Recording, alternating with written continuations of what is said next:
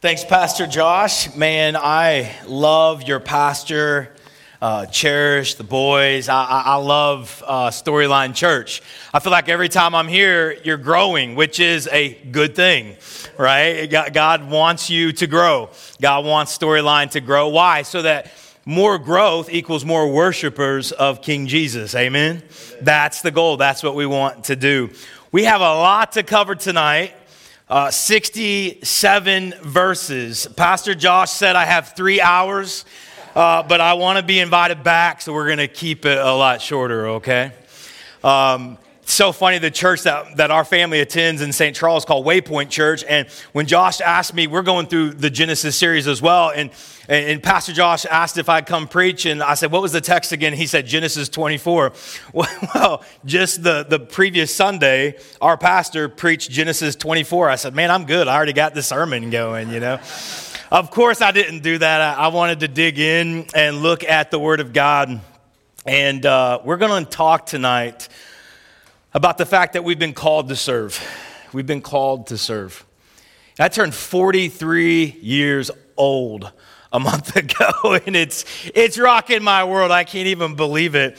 Some days, however, I feel much older. And uh, this past week, uh, my, my wife's been having some, some health problems and, and uh, we actually ended up taking her to the emergency room and, and on, on thursday and uh, she's got some gallstone problems. And uh, so we're sitting there and this nurse comes in and she begins to have this conversation. She ends up going to the same church we do and she's like you're, you're the campus pastor at waypoint winston. You guys are starting this new church. And we're like yeah. And so we get into this big conversation and uh, i thought most likely she was probably around my same age, maybe even a little bit older than me as we began to talk.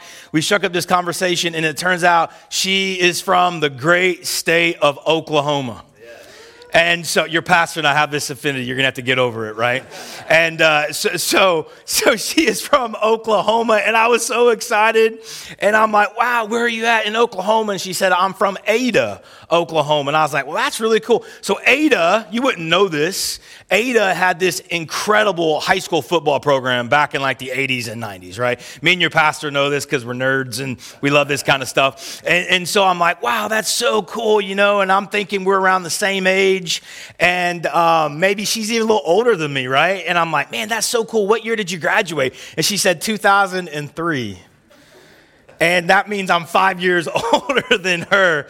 And every time I see this white beard that I've been growing out, I think I may be a little bit older even still.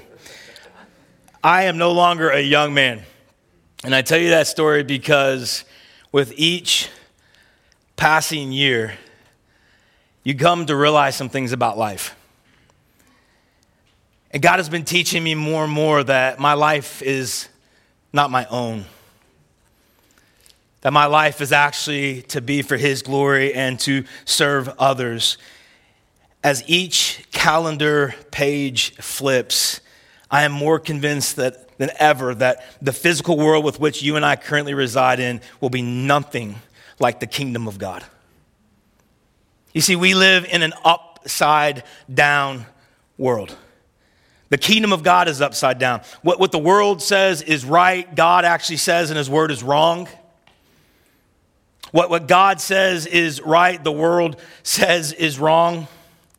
And in this world, we are taught from a secular ethos that, that, that we must kick, we must scratch, we must claw, we must fight our way to the top. If you're going to get anywhere in this life, you got to kind of climb over other people to win and to achieve and to accomplish. But in God's kingdom, we're taught that it's actually the opposite that it's selfless service unto God and others, that this is the path. Matthew chapter 20, verse 16 says, So the last shall be first, and the first last, for many will be called, but few are chosen. Tonight, before I say anything else, I just want to pose a question to you. Do, do you seek to serve others, or do you seek to be served? Do, do, you live your life looking for opportunities to, to, to live open handed, to serve God, your, your fellow brothers and sisters in Christ? Do you, do you seek to serve a lost and, and broken world? Or, or do you get offended when people don't pay enough attention to your wants and your needs? As followers of Jesus Christ, we have no options other than to serve. There are many verses that command us to serve Christ, his church, in a broken, hurting world.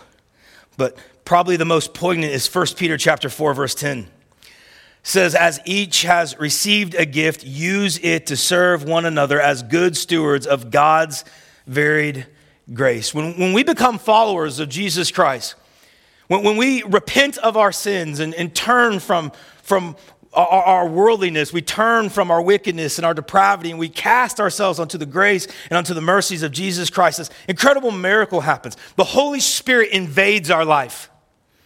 And when the Holy Spirit comes, He takes up residence in our hearts. And, and, Jesus wants to live His life through us. It's, it's the greatest miracle of all time.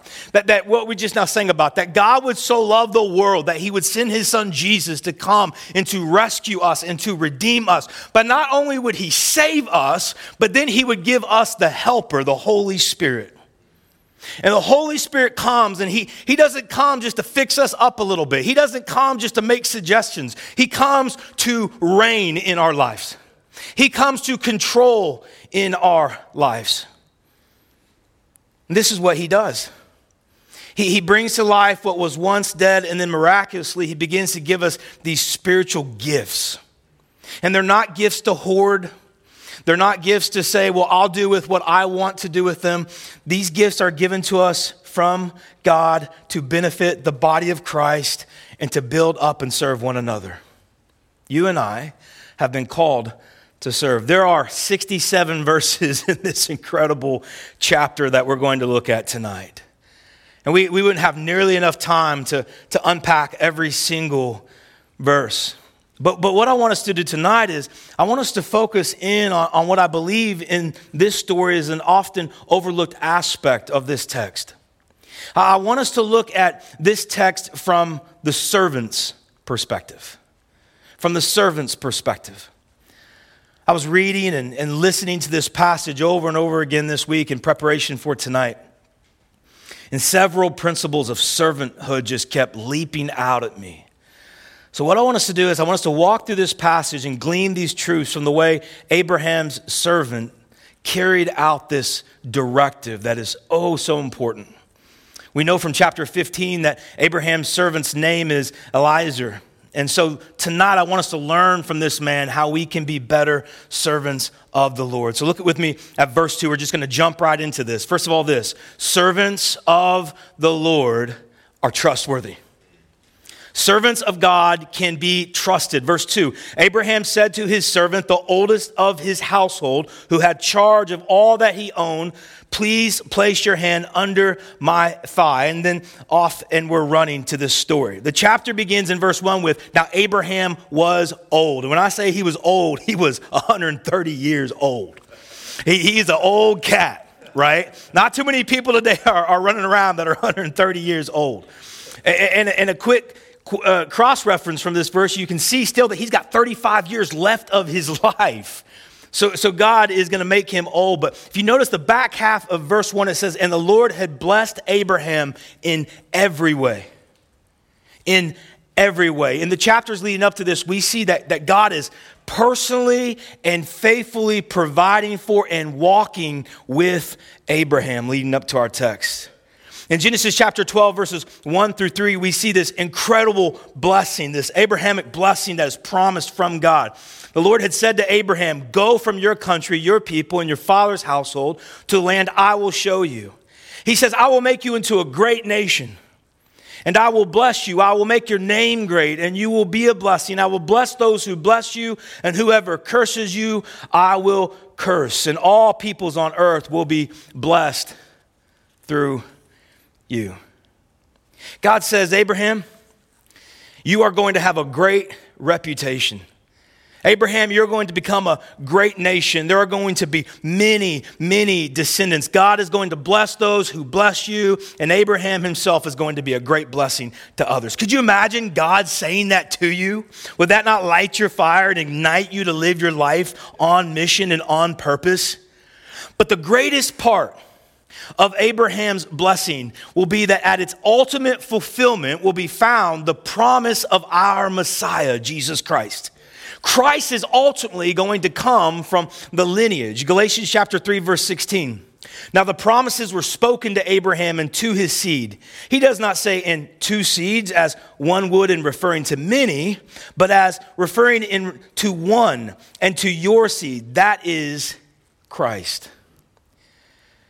You see this mission that Abraham is about to send Eliezer out on is quite literally spiritual life or death for countless people. Because ultimately, the Savior of the world is going to come from the lineage of Rebekah, Isaac's future wife. For such an important assignment, Abraham needed who? Notice what the text says. He doesn't go and grab the rookie off the bench. He doesn't, he doesn't go and grab the new servant that doesn't know the lay of the land. Who does he get? He gets his most trusted, oldest servant. The guy he puts in charge of this, he needed to know. The guy he puts in charge of this, he needed to trust. This man must be trustworthy. We know he was trustworthy because the scripture tells us all of these things that he held a lot of responsibility in Abraham's household. So Abraham calls him over and he says, Place your hand under my thigh. Now, when you read that text, if you're anything like me, you, you may be thinking, like, man, couldn't they just kind of done a pinky swear or something? I mean, like, doesn't that seem a little bit personal to you? Like, that's just a little much, right? Slide that hand under the thigh. But the thigh was considered the loins, or actually the testicles, literally. Yeah. And the phrase under the thigh, it could actually be a euphemism for on the loins. Abraham, in other words, had been promised a seed by God, and this covenantal blessing was passed on to his son and grandson. Abraham made his trusted servant swear on the seed of Abraham. That's what he's doing right there as close as he possibly can so that he would find a wife for Isaac. Hey, Eliezer, no pressure, right? No pressure. I just need you to go and find a wife for my son that's ultimately going to bring forth the Messiah of the world. No pressure.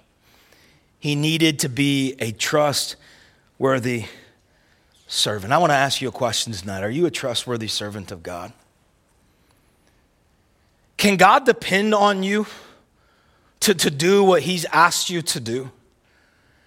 Can, can God depend on you to, to go to the nations? Can God depend on you to, to walk across the street to serve somebody in His name? Can God depend on you when you come into this place each week?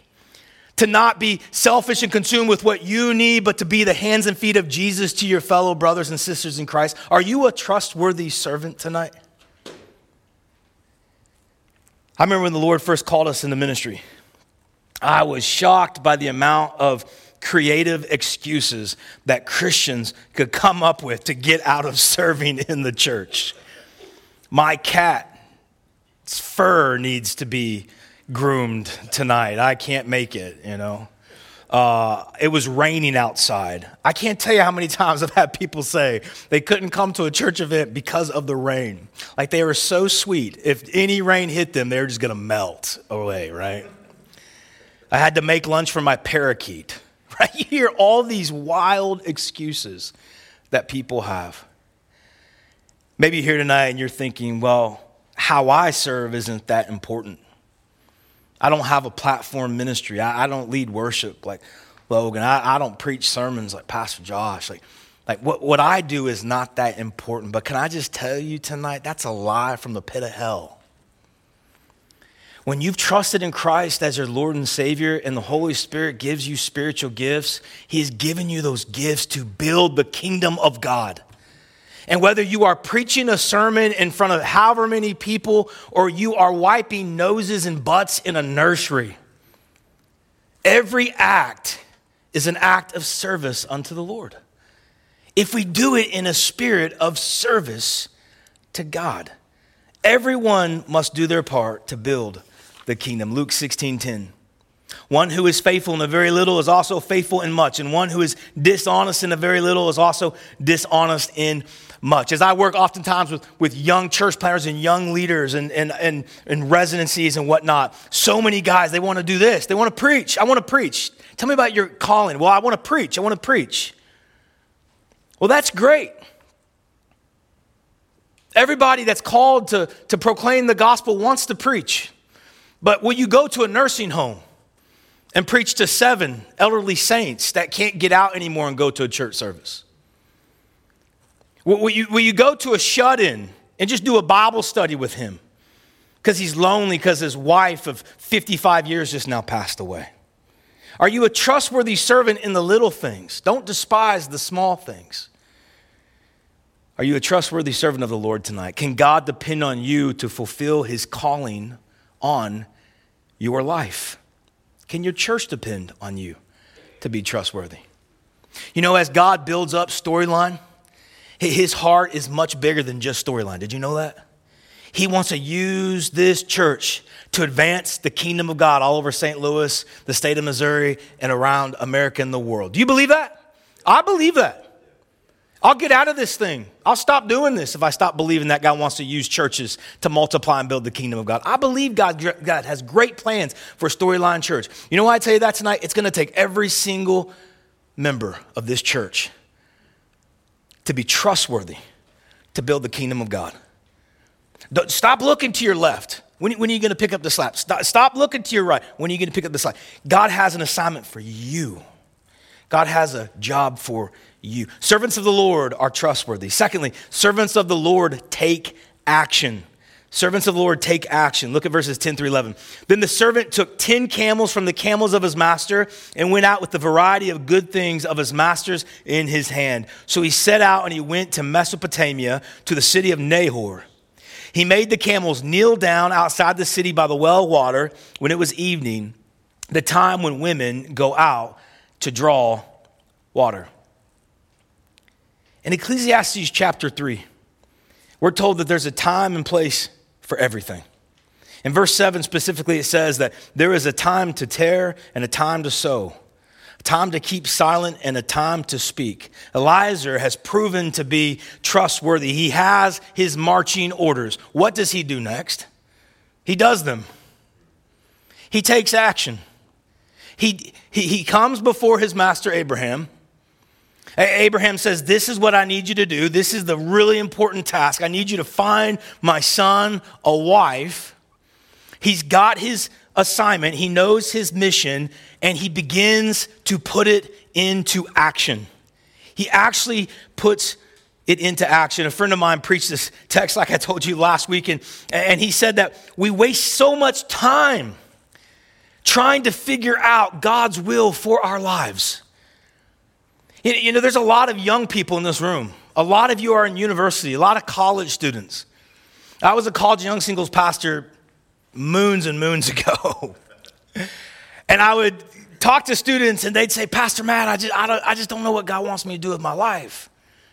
I don't know what career I'm supposed to do. I, I, I don't know who I'm supposed to marry. I don't know where I'm supposed to live. Can I just tell you, we get so caught up and so wrapped up into the specific will of God that we forget about like the 90% of the time that we know the standard will of God. Where's that will found?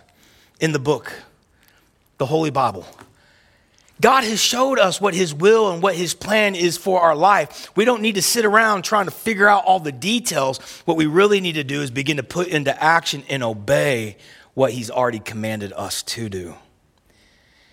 James chapter 1, verses 23 through 25. For if anyone is a hearer of the word and not a doer, He is like a, a man who looks intently at his natural face in a mirror, for he looks at himself and goes away and at once forgets what he was like. But the one who looks into the perfect law, the law of liberty, and perseveres, being no hearer who forgets, but a doer who acts, he will be blessed in his doing. You know, I love Bible studies. I love studying the Word of God.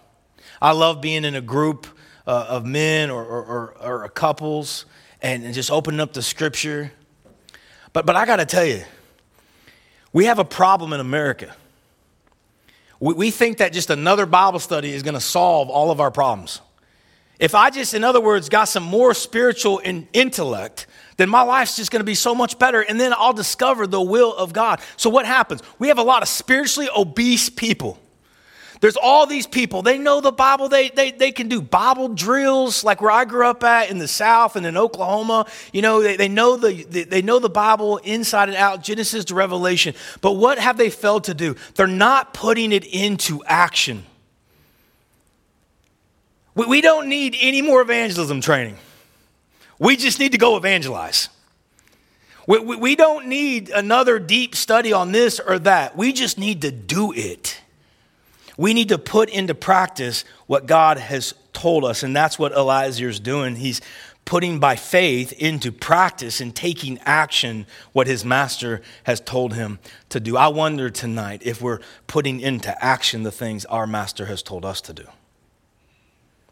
I wonder tonight if there's anyone in a group this size that, that you know God has been talking to you about some stuff through his word. You know he's been showing you some specific names that you need to share the gospel with. You, you know He's directing your path, but you're afraid to take action. Can I just tell you? That is no way for a follower of Jesus to live. If you live afraid and nervous, even when you know the will of God, but you won't take action to do the will of God, you will never mature and you will never grow in your faith. Because sanctification is the process where the Holy Spirit makes us more like Himself and sanctification often will only happen when we get out of our comfort zone and we do difficult things that God has asked us to do. We've got to be men and women who take actions. Thirdly, servants of the Lord pray. Look at verses 12 through 14. And he said, Lord God of my master Abraham, please grant me success today and show kindness to my master Abraham. Behold, I am standing by the spring, and the daughters of the men of the city are coming out to draw water. Now, may it be that the young woman to whom I say, Please let down your jar so that I may drink, and who answers, Drink, and I will water your camels also, may she be the one whom you have appointed for your servant Isaac. And by this I will know that you have shown kindness to my master. He's getting really specific in this prayer request, ain't he? God, I want her to come out. I want her to, to help me. And then I want her to water the camels, which would have taken hours to do. Camels can drink hundreds of gallons of water. This is no small task that he's praying. He's given this momentous task. He goes and he travels several hundred miles and, and, to find a son, to find a wife for, for his master's son, to make sure and make the right selection. So, what does he do when he's faced with making the right choice? What does he do when he needs to make the right decision? He prays. He prays. Can I just confess to you tonight? Oftentimes, Prayer is not my first inclination. I praise God for what He's been doing in my life the past several years when it comes to prayer. But I, I even coming in here tonight, driving, praying, talking to the Lord, I, you know, I'm tempted to want. I want to turn on sports radio. I want to turn on the radio. I want to. I want to break up that silence. But God keeps saying, "No, talk. Let's let's talk. Let's pray. I want to be with you. I want to be with you. Do you want me? Do you want to be in my presence? Or do you want to, you want to just keep on going after all of these things that are, that are falling away someday? Prayer, when we are in moments of crisis, when we are in moments where we have to, we need God's hand, we need God's direction, it's easy to pray in those moments. When it's difficult to pray is when everything's going great. When it's difficult to pray is when we don't think we really need God. But can I let you know a little secret tonight? You and I always need God. We always need God. Without prayer tonight, fueling the worship, without prayer tonight, fueling the announcements, without prayer tonight, fueling the preaching of the Word of God, we are wasting our time here tonight. Because prayer invites and ushers in the movement of the Holy Spirit of God. And so Elijah, when his back is against the wall, he prays. There's a book called Opening Up Genesis. The author's name is Kurt Strassner, and he says this Notice that not only did he pray, but he prayed specifically. He asked God for a sign, not just any sign, but a sign that accorded with biblical principles. He asked God through the sign to guide him to a woman of character. Notice that? One who had a servant's heart. And Elijah is an example of how Christians should seek the Lord's guidance in every endeavor. First, we must pray. Next, we must pray specifically for guidance. And third, we must pray for guidance that clearly matches up with what we already know from Scripture. One of my biggest pet peeves is when people will say, Well, Pastor, I guess all we can do is pray. Every time I hear that, I, I, I think that must be such a slap to a holy God. When we say all we can do is pray, you know why our first inclination is not to pray? You know why we say things like, well, all we can do is pray? Because we think we can do stuff apart from God. We think we're wise enough to make good choices. Elijah said, I'm not. this is a big thing. I need God's wisdom. We don't pray as our first natural response because we are prideful. We think we can get stuff done on our own. We, we think we can plant churches on our own. We think that we can raise kids on our own. We think that we can have a great marriage on our own. We, we think that we can go to school on our own and we can live out our calling on our own. And can I just tell you today? You can. You can. That's the dangerous thing. You can preach sermons, you can raise kids, you can be a spouse you can serve in your community. You can do it all on your own. But apart from the power of God through prayer, it will all be for naught. It'll be a waste. The Bible says that someday everything that we do is going to come into account, and that without the power and the movement of God, it will burn up like hay and stubble. Won't even matter. I don't know about you tonight. I, I want to live a life that counts. I want to serve others. And the way that God has shown me more and more and more how to do that is through prayer. When we pray, we are saying, God, I need you. I need you to save my son. I need you to strengthen my spouse. I need you. The, the world believes that prayer is so silly because prayer is a humble act of declaration to God saying that if God, you don't make a way, then there is not going to be a way. Pride keeps us from praying and it's dangerous. The Bible says in James chapter 4 6 that God opposes the proud but gives grace to the humble. Show me a prayer warrior. Show, show me a, a saint that, that that is got a life committed to prayer, and I will show you a person that follows Christ that is clothed in humility. You know, I've discovered I cannot be full of Matt Hess and the Holy Spirit at the same time. I can't. Paul says that the flesh and the spirit is constantly raging war to each other. So, what does that mean? It means that I must consistently and regularly yield to the authority and to the power of God in my life. See, if you hear this tonight and you say, man, that's right, I need to, I need to go and pray more, you won't get far.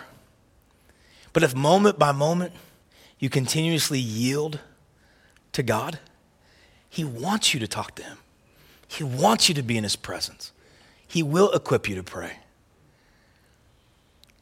I have a 15 year old son, Gavin, right now. I'm teaching how to drive, and man, I think that's where all the gray in my beard's coming from. And uh, he's getting it down, though, man. He's getting it down. But, but the thing he struggles with is like pulling out on, into traffic. And there's this little sign when you come out of neighborhoods and side streets, it's triangular, it says yield. Now, why is that sign there? Because if you don't yield, you're going to get smacked. You're going to get hit by a car. You know what we do oftentimes as Christ followers? John chapter 15, verse 5 says, I am the vine, you're the branches.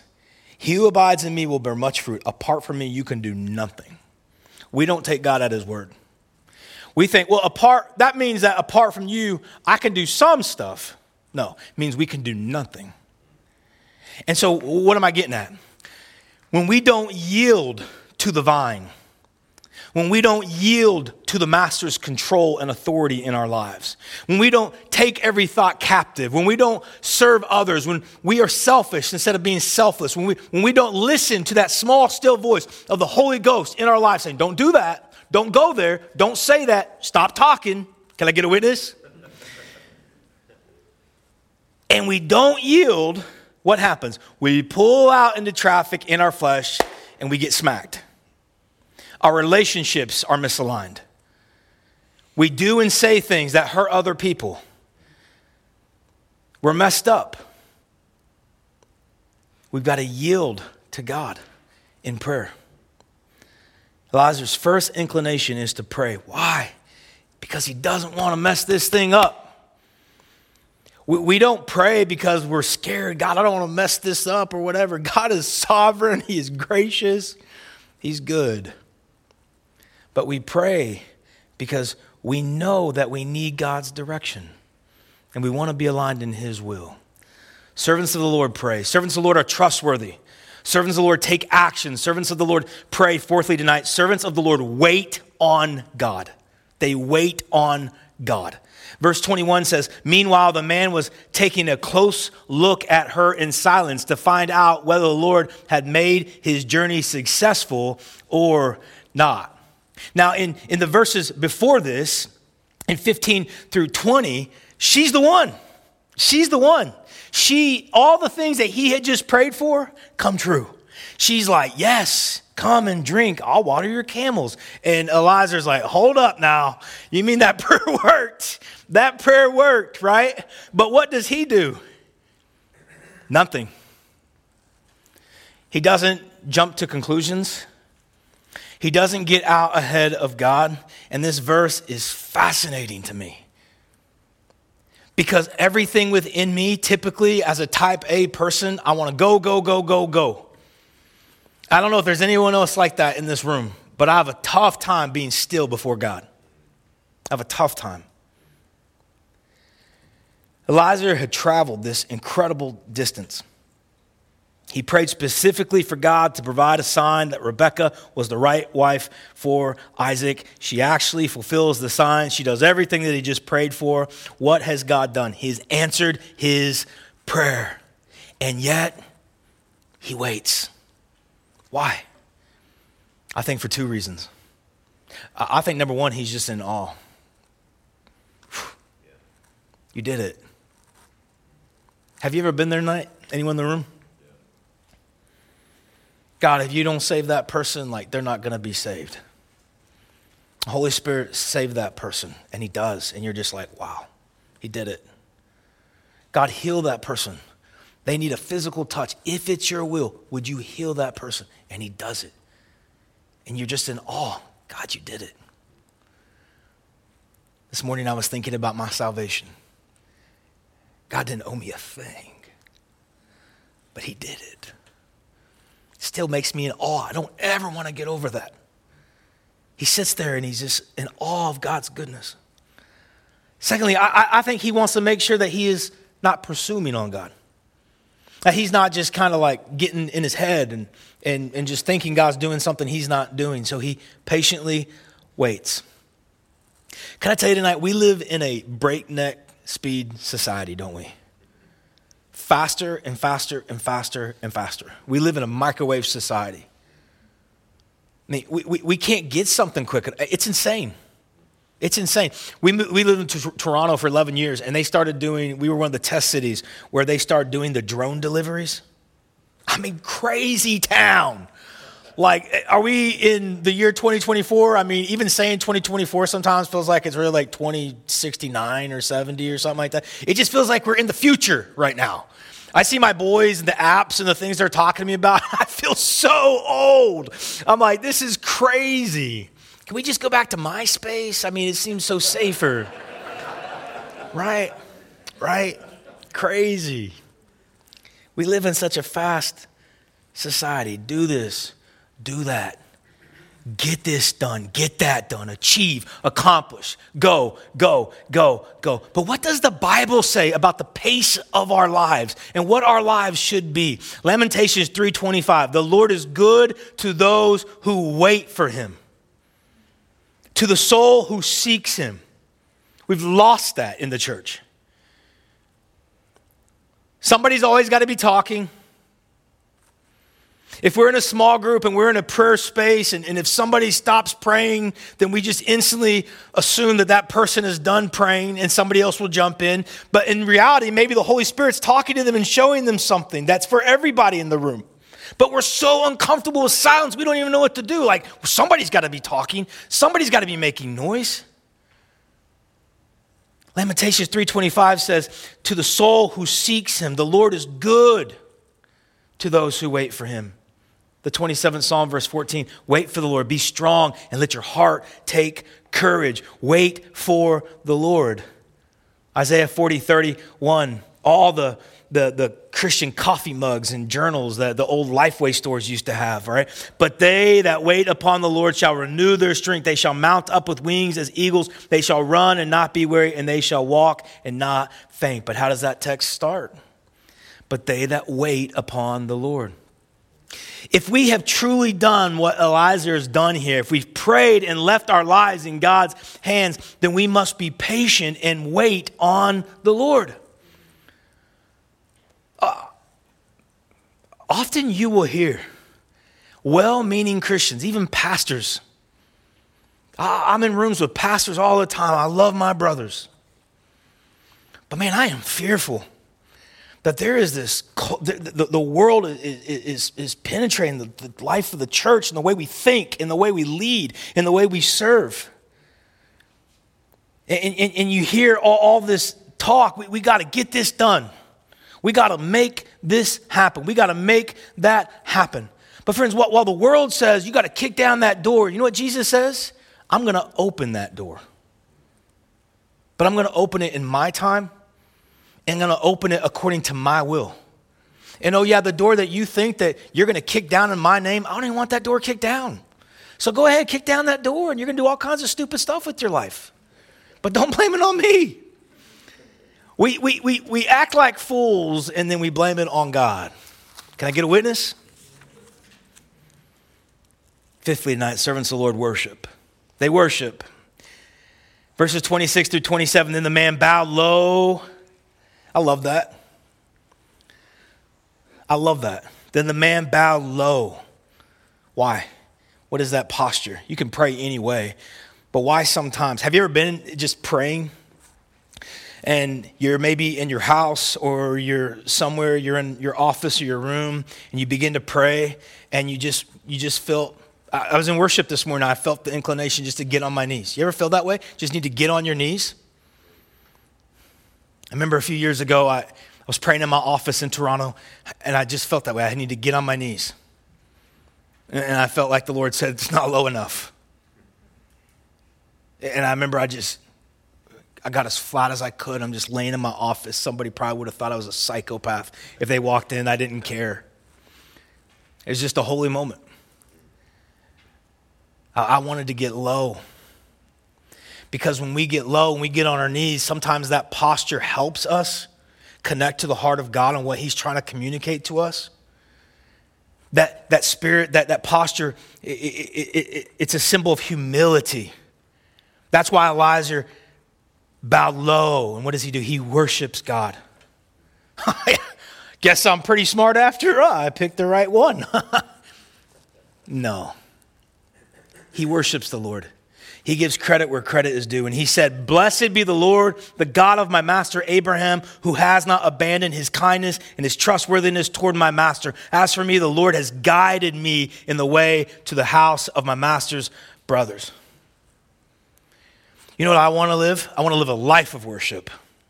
I, I don't, I don't want to just, you know, people, when I used to pastor in the deep south, everybody always had something to complain about the music oh, it's too traditional, it's too contemporary. They don't have a clue what contemporary was. But, anyways, Maranatha songs from the early 90s is not contemporary, but, anyways, I may have some PTSD from those conversations. But everybody's got an opinion about me. You know what always blew my mind about that? Is this the only time you're singing to God? Is this the only time you're worshiping to God for 20 minutes? In these four songs, maybe, is that the only time you're worshiping God? Because you can sing whatever style of worship music you want to do. But when we come together as a body of Christ, it's not about you, it's about us coming together ultimately because it's about Him. I want to live a life of worship. You never notice how easy it is to, to worship God when things are really, really hard?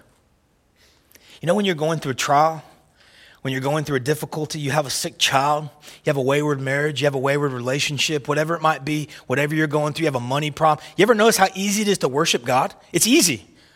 Why? Because in that moment, you're vulnerable. You need something from God, right? You, are man, you're on Google, even looking up songs in your problem, trying to figure out like things that you can worship and praise God for. You're in the thick of the fight, and Satan has on this full frontal attack. You're, you, you, you're doing anything you can to connect to the heart of God and to worship God. But you know what is so wild? Often when we pray to the Lord and He answers our prayer, we're just like, awesome, thanks, God. We move on with our lives. Hey, moms and dads in the room. How much does it hurt when your kid just wants to hang out with you because they want something from you?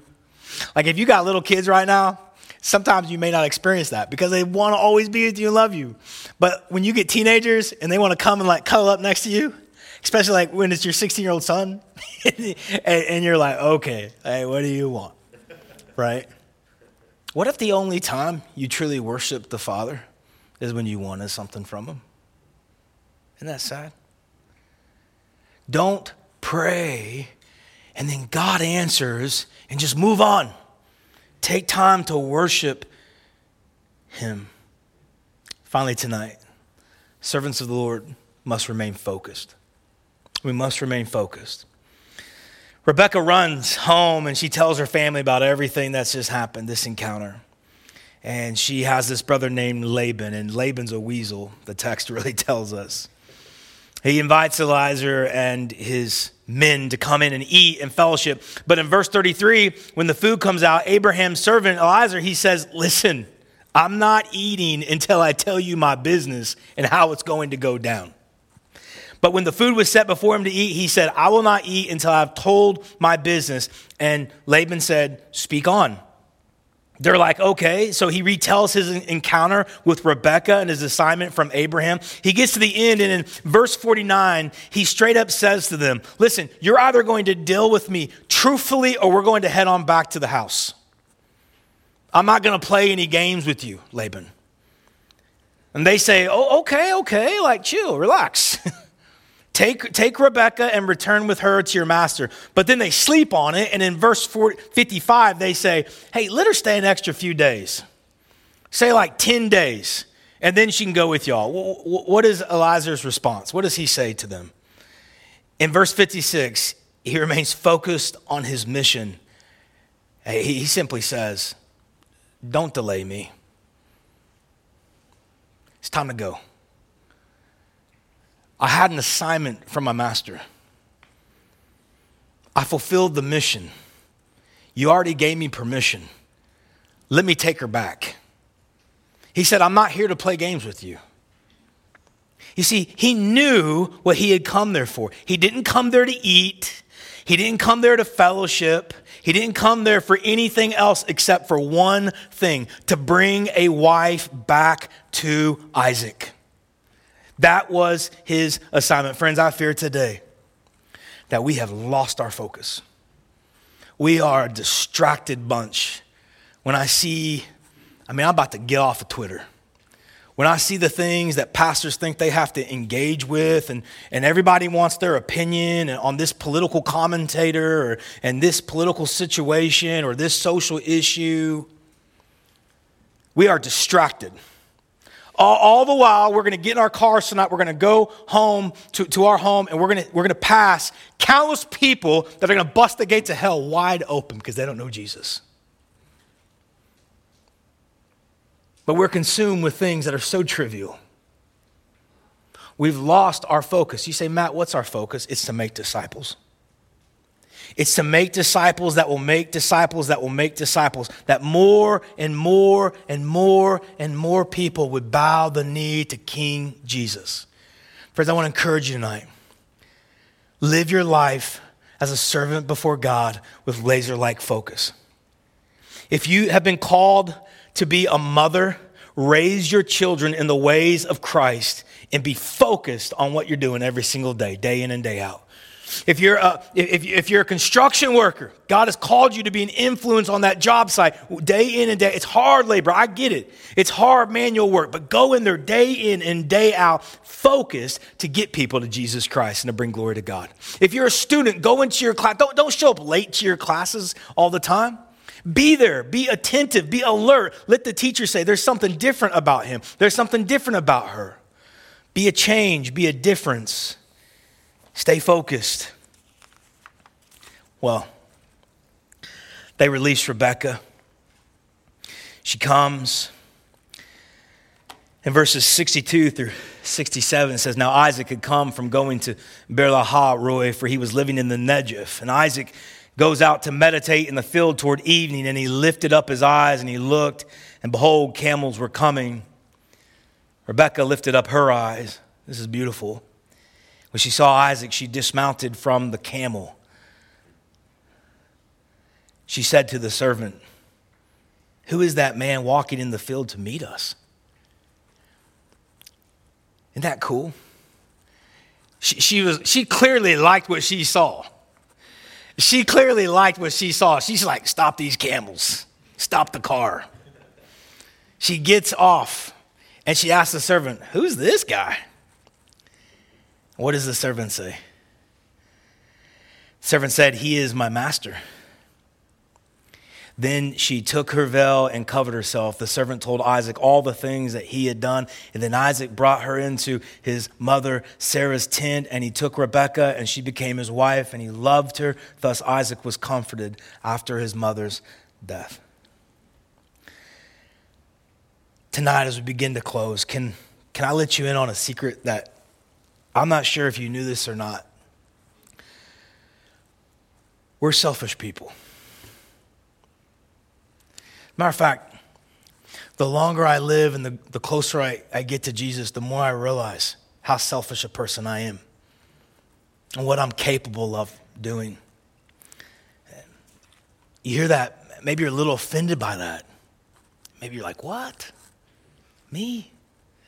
You don't even know me. You know how many little old ladies I walk across the street every week, Matt? You know how I can say that? I can say that because the Bible tells us this.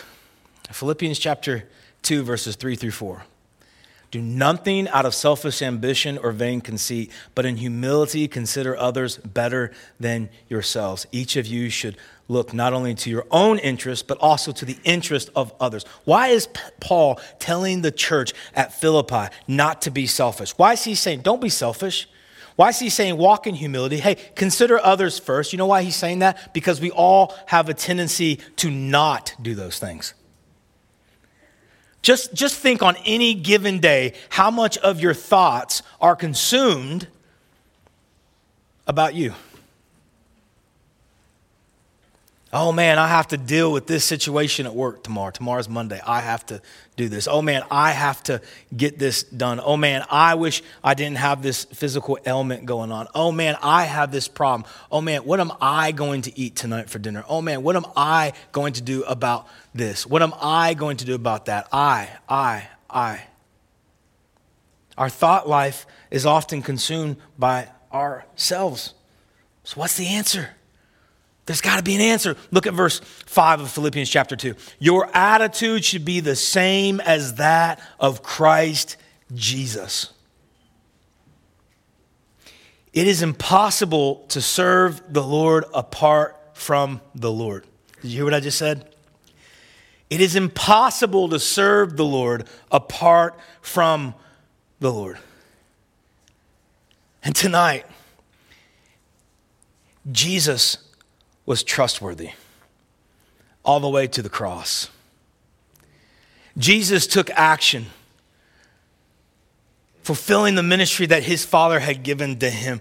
Jesus saw the necessity to constantly get away and pray to his Father. If Jesus knew that he had to escape from the crowds and the chaos and spend time with his Father, how much more do I need to pray? Jesus waited on his Father's timing for all matters. How many times were the disciples like, now, now, now? He's like, chill out, wait. Jesus waited. Jesus regularly participated in worship at his synagogue. Jesus lived for 33 years in this world with laser like focus for the mission that he was called to redeem this world. Jesus, you see, is our ultimate example of servanthood. Don't leave here tonight and say, man, I, I'm a bad person. I got to start serving people. If, if you hear that tonight, you're, you're not hearing the gospel. The gospel declares you are a bad person. But praise God through faith in his son Jesus Christ. He comes and he redeems and he restores and he makes what is broken whole. Amen. He makes us new. Tonight is not about, man, I feel bad. I don't serve enough. I don't do this enough. I don't do that enough. Christianity is not about doing, Christianity is about Jesus living his life through us. And it is through the example of Christ as the ultimate suffering servant so that we could be set free from the bondage of our sin in which we live our lives on purpose. And so tonight, I want to close with the words of Jesus Christ. Matthew chapter 20, verses 28. The Son of Man did not come to be served, but to serve. The Son of Man did not come to be served, but to serve, and to give his life a ransom for many. Would you just everywhere the room, would you just close your eyes everywhere around the room tonight? Whatever posture you want to take just to get quiet with the Lord.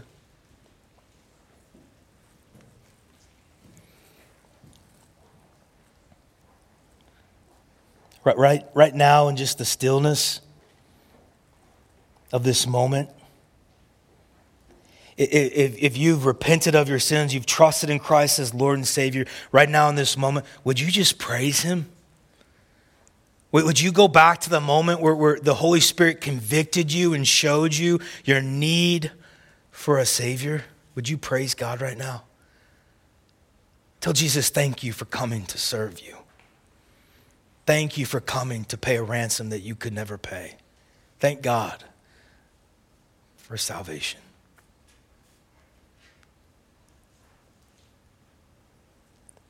Maybe you're in this room tonight and you want to do what's right. You, you, you, you want to live a selfless life, but you are consumed with self. Maybe you are consumed with self because you've never trusted in Christ. You, you've never had a time in your life where God has showed you the need to be born again. The Bible says that, that even right now, that if you believe in your heart that Christ came, lived a perfect life, died on the cross and paid a debt that you and I owed and rose from the dead three days later. If you believe that in your heart, you profess that with your mouth, you shall be saved. Today, if you've never done that, cry out to God. Cast yourselves on his mercies. And then talk to a leader afterwards. Talk to a friend afterwards. Tell them what you've done.